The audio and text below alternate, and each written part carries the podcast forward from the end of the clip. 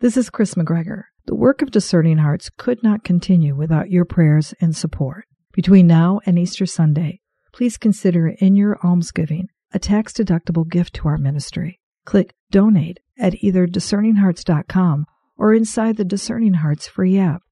Your generous support will allow us to continue our podcast for those on the spiritual journey. Thank you and God bless from all of us at Discerning Hearts. DiscerningHearts.com presents Inside the Pages Insights from today's most compelling authors.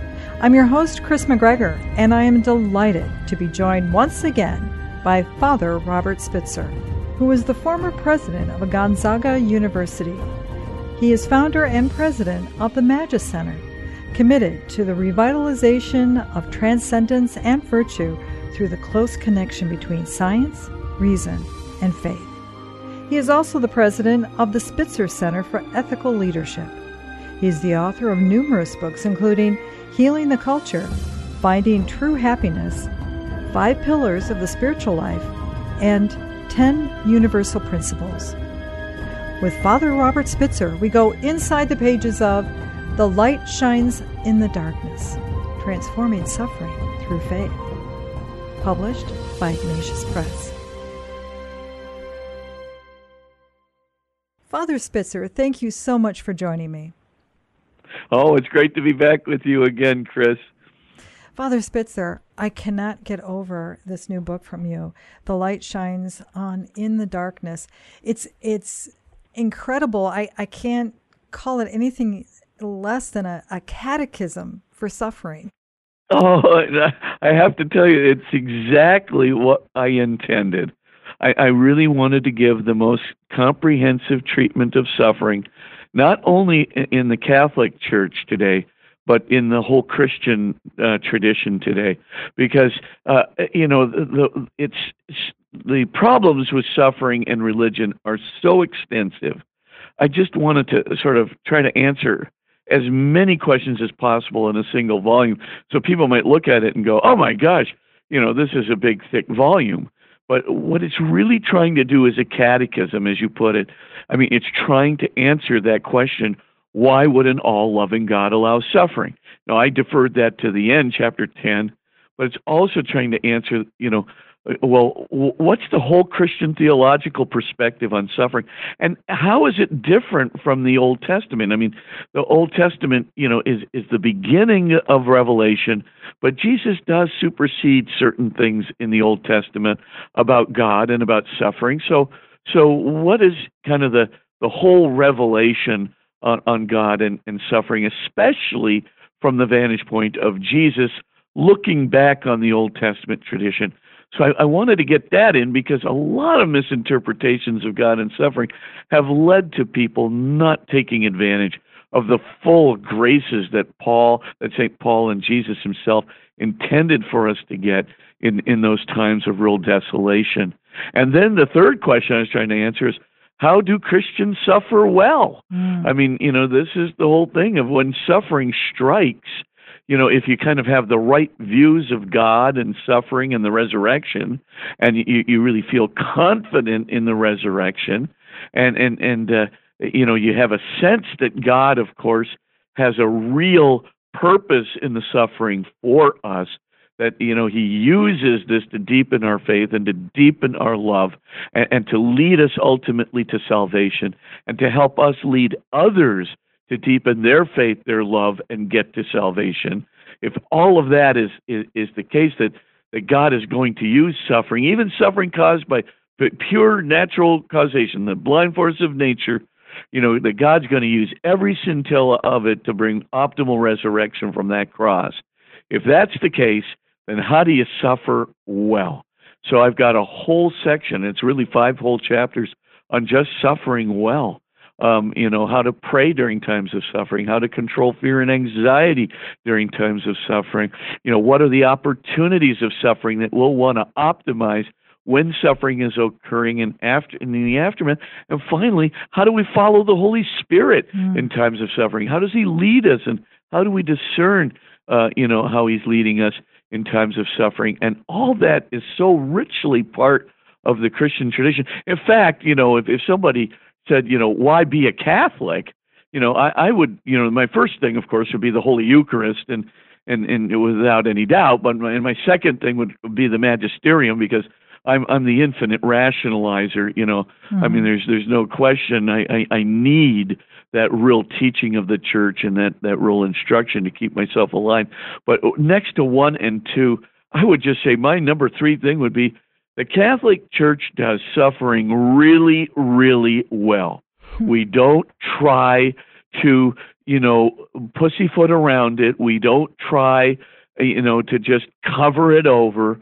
I mean, we acknowledge it is there, it is painful, but boy, there are ways of mitigating that through our faith. And the, the church unequivocally never has talked about if you are living a good life, then God wants you to succeed. Or if, you know, God, you know, is, is on your side, you'll never suffer. I mean, these kinds of theologies are just so bogus. But the Catholic Church simply comes right out and says, it's here. Everybody's going to have some. Get ready. But the, the, suffering plus faith is going to lead to a deepening of your faith, a deepening of your love, ultimately to your salvation. And it's going to help you to help others to deepen their faith, deepen their love, and to get to their salvation. If you see that formula of suffering plus faith is pure positivity, even though it's painful and difficult, then I think, you know, you've captured, you know, the Catholic Church's and Jesus's, by the way, Jesus's ethos. I think the Catholic Church is so absolutely loyal, and our saints, you know, Therese of Lisieux, Teresa of Avila, John of the Cross, speaks so much about suffering in in in, the, in, in its positive light, Saint Augustine and so forth.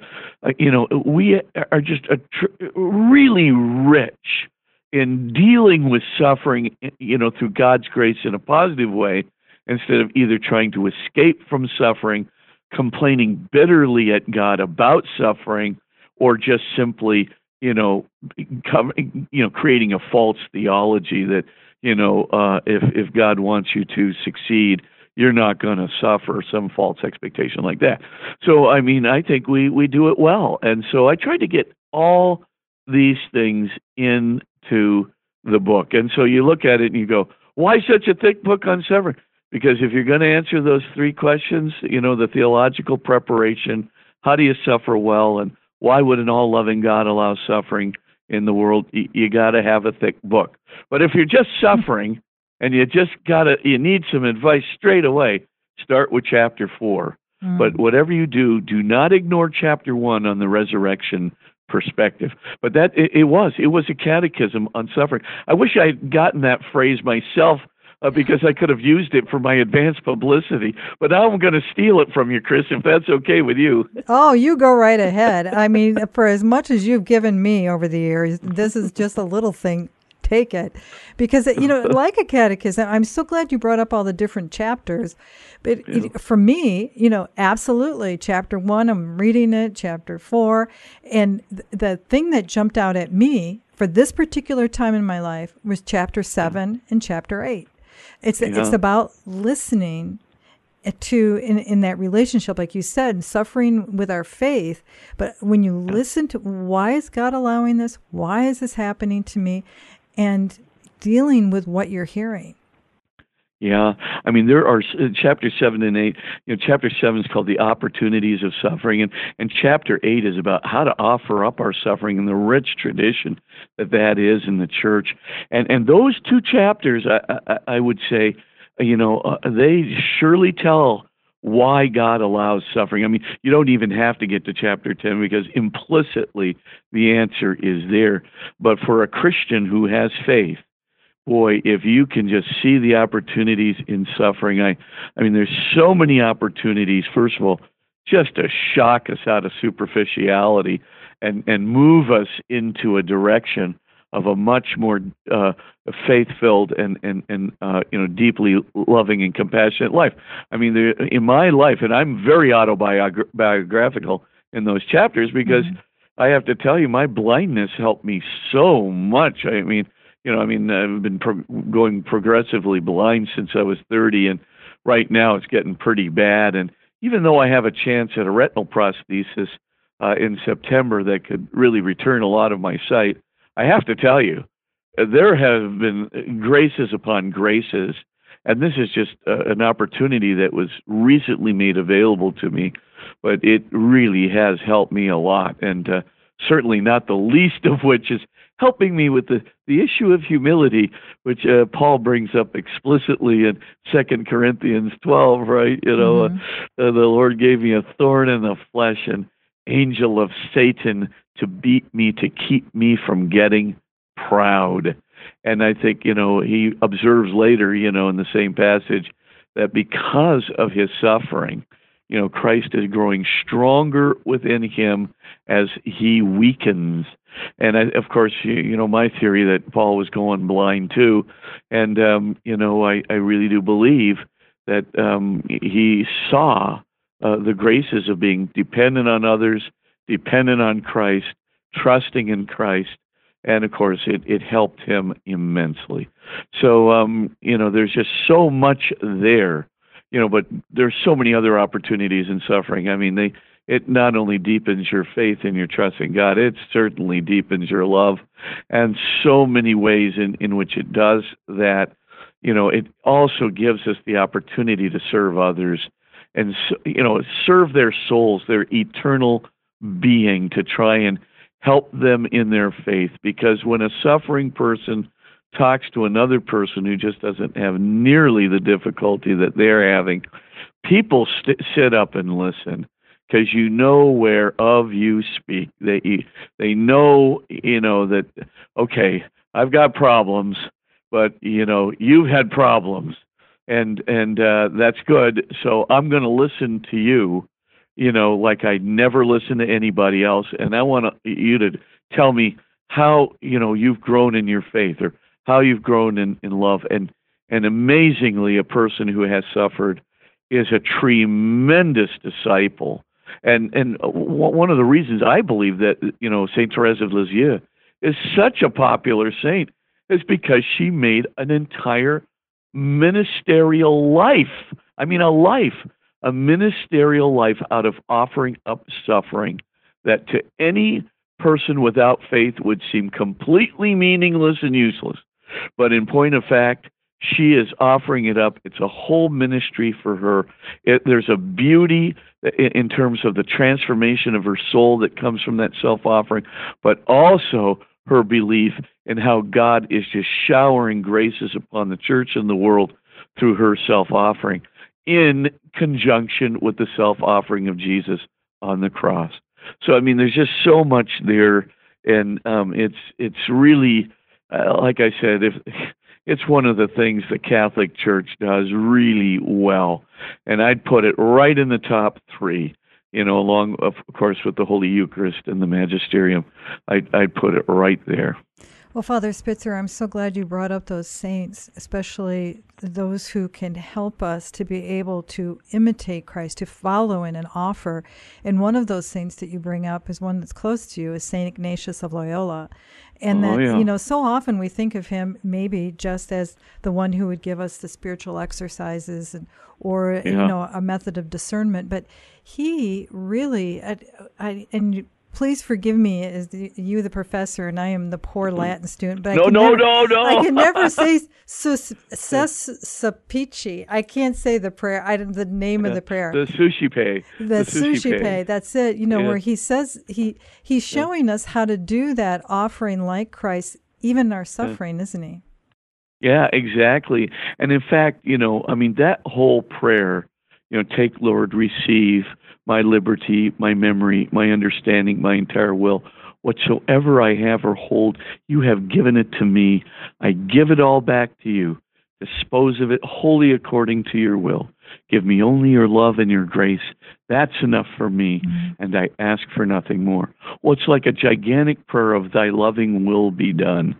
And, um, you know, um, when I talk about, uh, in chapter four, I, I give 12 prayers little spontaneous prayers to help out during times of suffering. But I conclude with that last one Thy loving will be done.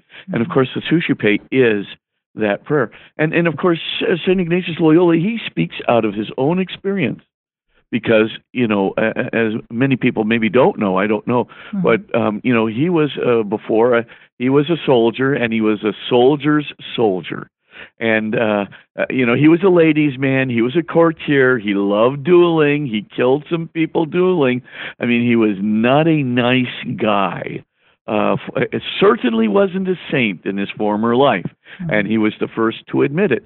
And then something happened. The best grace of his life, just like St. Paul's blindness, his thorn in the flesh, a cannonball. You know, I mean, he's he's a super macho soldier.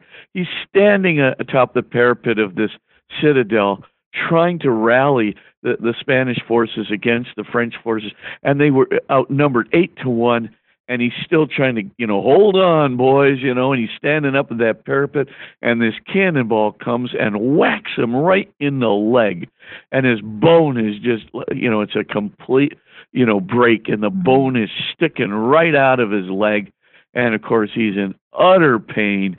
He's totally disfigured, and he was so vain, right? And and of mm-hmm. course the the, the French say, okay, you know, you're a dignified leader we're going to let you go down to one of these Spanish hospitals there, and you can recover there with the sisters. So, of course, the first thing St. Ignatius says is, Hey, you got any of those romance books about the knights in shining armor rescuing the damsels in distress? And the nuns go, No, we don't have anything like that here. He goes, Well, what kind of books you got? She goes, Well, we have a life of Christ and a life of St. Francis. Mm. And the Ignatius go, well, I guess I'll take one of those, you know. So of course, you know, he, he starts reading these, and the Holy Spirit is all over him, and he is moved as he's reading this life of Christ, and he had no idea. He would have never read this if he weren't in the hospital with the broken leg with the nuns, but he's got it in his hands, and he is moved, and then he's moved by the poverty of St. Francis. And of course, he as, basically starts asking for more lives of the saints, you know, and he starts reading these things and he's becoming converted. And in the very hospital room, he is so vain that when he sees the bone protruding out of his leg, he just goes, I can't have this. Saw that chunk off and rejoin my leg and he does it without anesthetic. Of course, he faints, you know, and he almost doesn't recover. Mm-hmm. But in God's good grace, he does. And when he does recover, he still has a limp and he's kind of slightly disfigured, which always irks him in his vanity. Just like Paul's blindness is kind of irking him, you know. Mm-hmm. He, you know, he's, he he can't even recognize a, a high priest in full regalia. But the point is, the whole time grace after grace is being given to Ignatius of Loyola in the you know the pain the breakdown of his vanity the disfigurement and of course he turns out to start the greatest religious uh, you know order you know in the counter reformation it was literally at the head of the counter reformation and you know grows to the biggest religious order in the world and you know he's you know kind of uh, taking over the seminary education, and you're thinking all this good has come out of a cannonball hitting this vain soldier in the leg. Typical God. I'm telling you, do not underestimate the surprises and the adventures of grace that come from suffering, cannonballs, blindness, and all kinds of grief because the good is enormous. And that's really you know one of the great great biographies you know of of testimonies to what suffering can do for the world we'll return to inside the pages in just a moment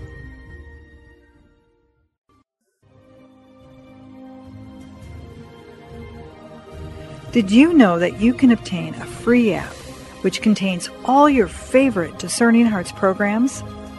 Father Timothy Gallagher, Dr. Anthony Lilles, Archbishop George Lucas, Father Mauritius Wilde, and so many more, including episodes from Inside the Pages, can be obtained on the Discerning Hearts free app.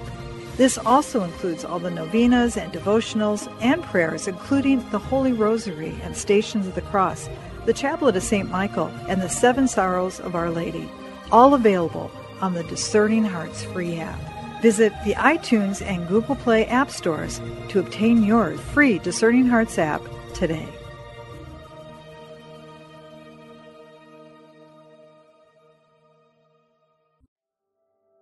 A prayer of St. Ignatius of Loyola. Take, Lord, and receive all my liberty, my memory, my understanding, and my entire will, all that I have and call my own. You have given all to me. To you, Lord, I return it. Everything is yours. Do with it what you will. Give me only your love and your grace. That is enough for me. Amen.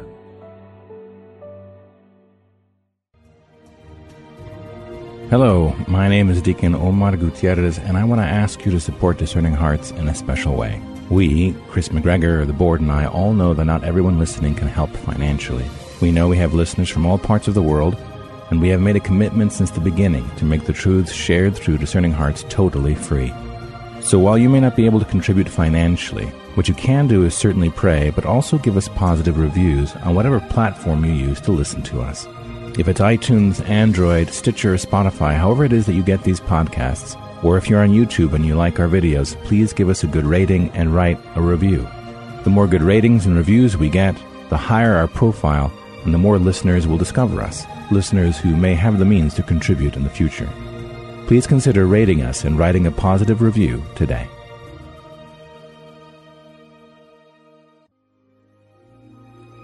We now return to Inside the Pages.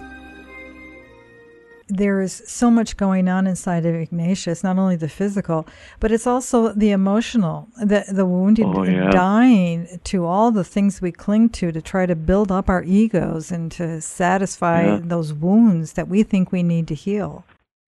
Absolutely. And that's why I spent so much time in chapter 7 talking about all those little emotional deals that start taking place, but all the opportunities to sort of purify those emotions, to get around these little uh, problems, you know, of what I would call, you know, the Spitzerian narcissistic difficulties, you know, and God has these ways of kind of increasing compassion, increasing empathy, increasing your awareness of what's going on in other people, increasing your patience, right?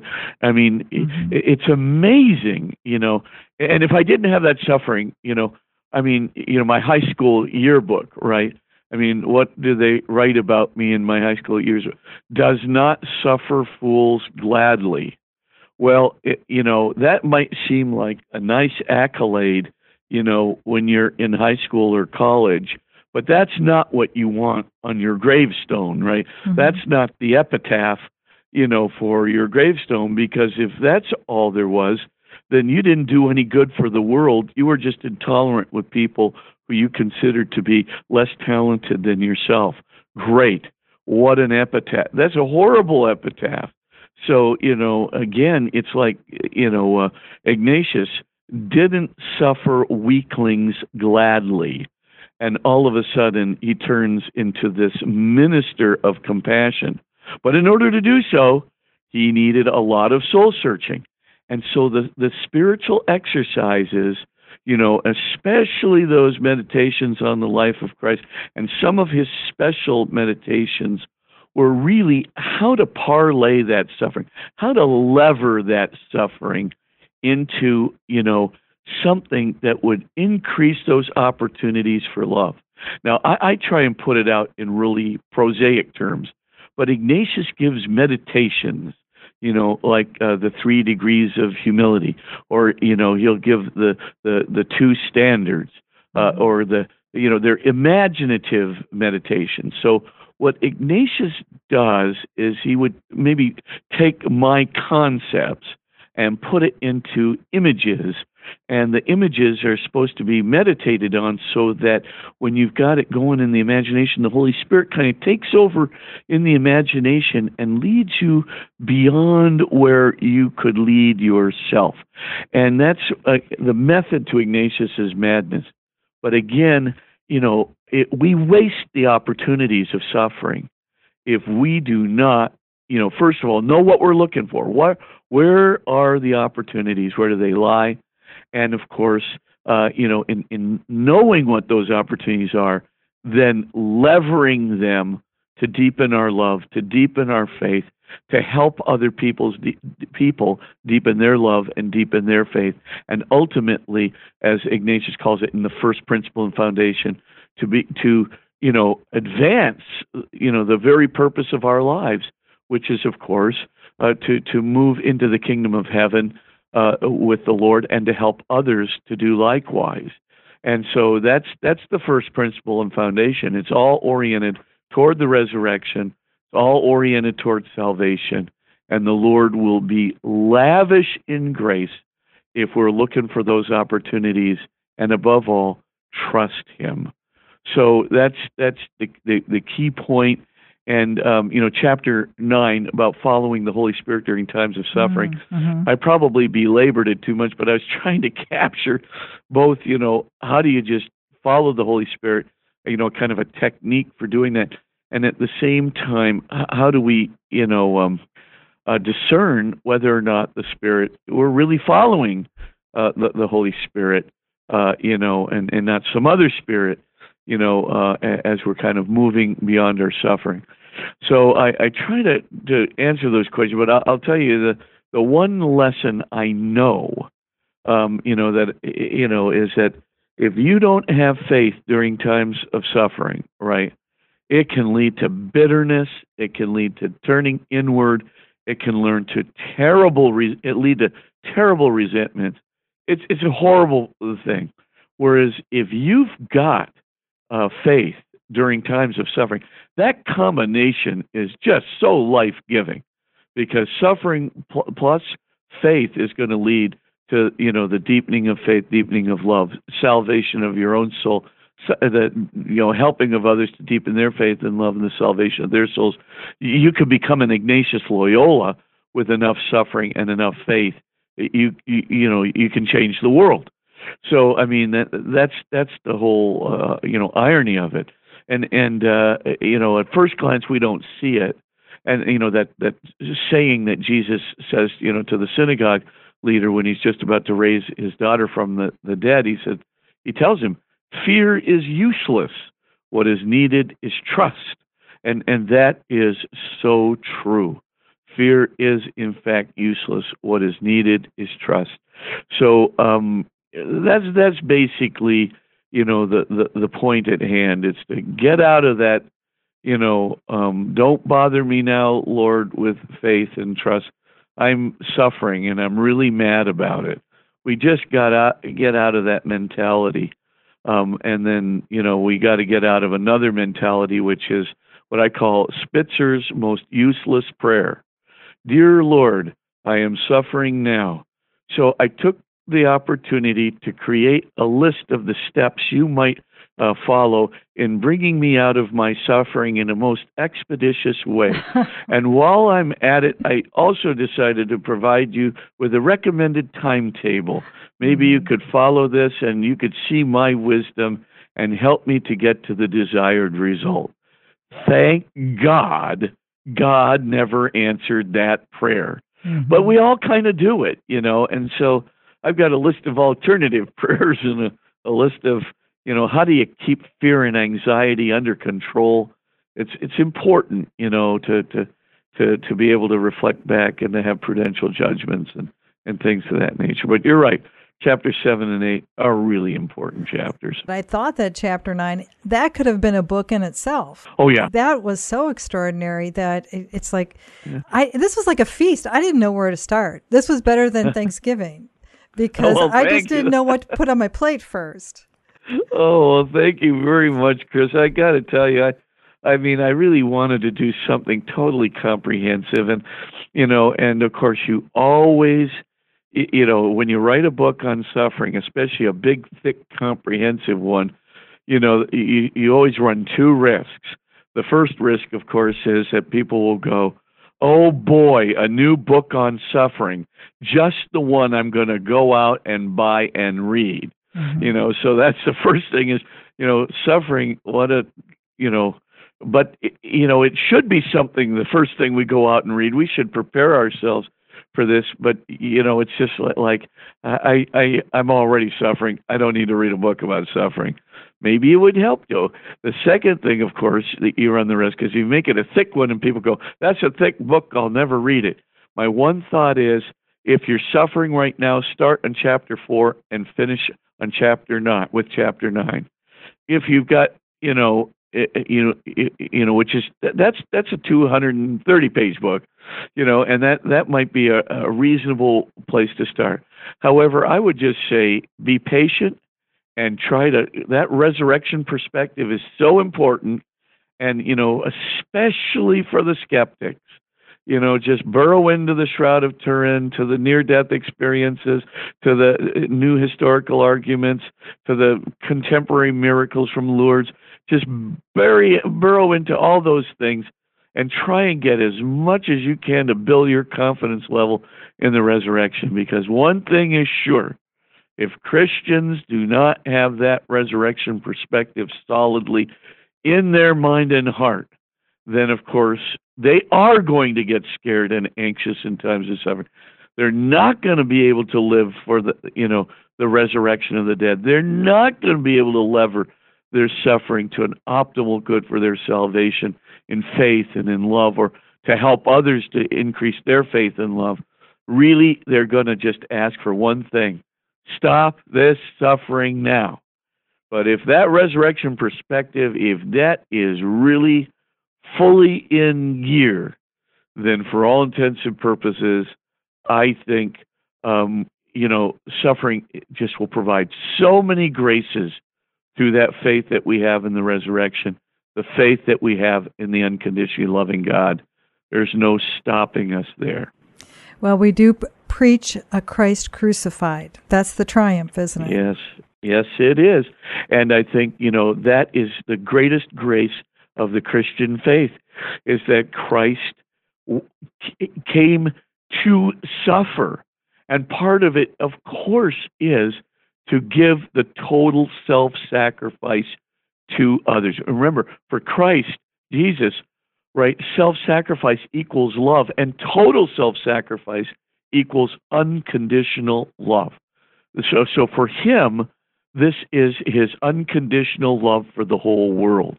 And it's not just in word, but in total self sacrificial action. And we can join our sufferings to his. So it's not just the fact that he shows us the way, it's not just the fact that he gives us an infinite act of love to redeem us through his suffering. He shows us the way to do this.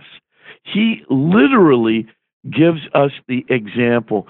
So when we have him washing the feet of the disciples in John's gospel, the speech that he gives to his disciples afterwards, you know, is really important. Uh, you call me master and Lord, and fittingly enough, for that is what I am. But if I, who am master and Lord, have washed your feet, so you must wash one another's feet, as I have done, so also you must do. And of course, there is the opportunity to join, because that's not just about the washing of the feet, that's about offering our sufferings like He did on the cross to the Father in complete self offering. This is about following Him in that self offering so that we become like a Saint Therese of Lisieux we become like a St. Ignatius of Loyola. We become like a St. Augustine or a St. Paul. We become like a St. Teresa of Avila. And when we do that, there is no stopping us. You know, honestly, we are going to change our part of the world uh, because when you get profound, people are going to listen to you. And there's no better way of becoming profound than a little bit of good suffering through the eyes of faith and trust. And, and that is the blessing that we have uh, in suffering, the example given to us by our God who came to suffer and die with us mm, and for us. Amen. Father Spitzer, you are the best. You really are just the best. Oh, don't oh. feed that ego of mine. Okay, I'm, well, I, will get just, more suffering to deplete me. No, okay. well, just receive it, and uh, as a, from a uh. grateful heart, and from all those who are able to experience your incredible work. I wish we had more time. I really do. But oh, uh, Kris, thank you for the opportunity. Oh, any final thoughts? Oh no, I would just say. Uh, you know, once again, uh, if you have a chance, it's uh, uh, a book by uh, from Ignatius Press, and mm-hmm. uh, you can always get it there, Amazon.com and other places. But uh, but um, take a look at it. Don't get intimidated by the the thought, and just remember, if you build your faith up, your suffering is going to enable you to change the world. It'll be a blessing. It will not be a curse. Mm, beautiful. Father Spitzer, thank you so much. Thank you, Kris. With Father Robert Spitzer, we've gone inside the pages of The Light Shines On in the Darkness Transforming Suffering Through Faith.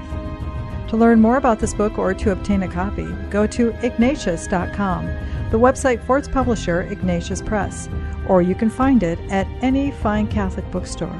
To hear and or to download this conversation along with hundreds of other spiritual programs, visit discerninghearts.com. This has been a production of Discerning Hearts. I'm your host, Kris McGregor. We hope if this has been helpful for you that you will first pray for our mission and if you feel us worthy, consider a charitable donation which is fully tax deductible to support our efforts. But most of all, we pray that you will tell a friend about discerninghearts.com.